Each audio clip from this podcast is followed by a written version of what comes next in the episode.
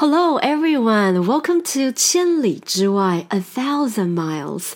This is Estella, and this is our 34th episode for the show. 千里之外was originally a quote from Mencius, describing an arrogant person who didn't want anyone to approach him even from a thousand miles away. But our show is here to bring everyone from far away to learn Chinese with us. As always, we will start from the very beginning of ancient China all the way up to the modern era. I'll also introduce fun facts, interesting stories, and how native speakers use them in context. The idiom for today is 悲欢离合 meaning that people suffer sadness and separation, but also enjoy happiness and reunions. In short, life has its ups and downs. The background of the story still falls in the Song dynasty, 960 to 1279 AD, when technology was highly advanced in the fields of agriculture, ironworking, and printing. The Song system of government was also advanced for its time. It was considered to be the most advanced society in the world at the time. Although people in the Song dynasty didn't care much about military might, they managed to maintain a generally prosperous lifestyle. It was around the same time as the Holy Roman Empire in Europe. Today's main character is still the one from the previous episode, Su Shi, aka Su Dongpo. In the last episode, we talked about his famous contribution to Chinese cuisine, but apart from cooking, he was well known for his writing. Not only was he a great writer, but his father and brother were both also very accomplished in the field. People even called them San Su, the three Su.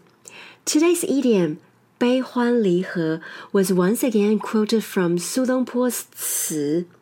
水调歌头, which he wrote about missing his brother.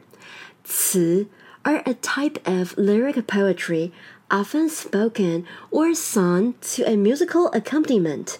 And since they were very popular during the Song dynasty, they have come to be called Song 词. These are the lines that we are looking at. 人有悲欢离合，月有阴晴圆缺。此事古难全。Let's break it down. 人有悲欢离合。All people encounter sadness, happiness, separation, and reunions. 月有阴晴圆缺。The moon has phases of dark and clear, waxing and waning. 此事古难全。This is an unchanging truth since ancient times. There are two more sentences afterwards that are maybe more widely known. 但愿人长久，千里共婵娟. Su Shi wished that he and his brother could both be safe and sound. 但愿 is like I wish. 人长久 means that people live long and healthy lives. 千里共婵娟 Although separated by a thousand miles, they still share in the splendor of the moon as they look up into the night sky. From these sentences, we can tell that Su Shi and his brother were very close. As I said earlier, you could sing most of these songci.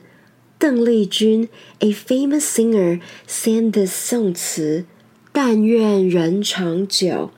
If you're interested in hearing it and perhaps learning how to sing it, click on the link that we posted in the description of this episode. An example of 悲欢离合 in daily use could be 悲欢离合是每个人都会遇到的事情，你不要太难过了。 It's normal that life has its ups and downs, so don't get too hung up by it. In professional situations, it's unlikely that you would find any useful applications of this idiom. That's all for today. I hope you enjoyed the story and get insight into how 悲欢离合 can be used in Chinese. The content was from legit references and scripted by Mandarin X 中文课. Follow us on Facebook and Instagram for more Chinese learning. See you next time.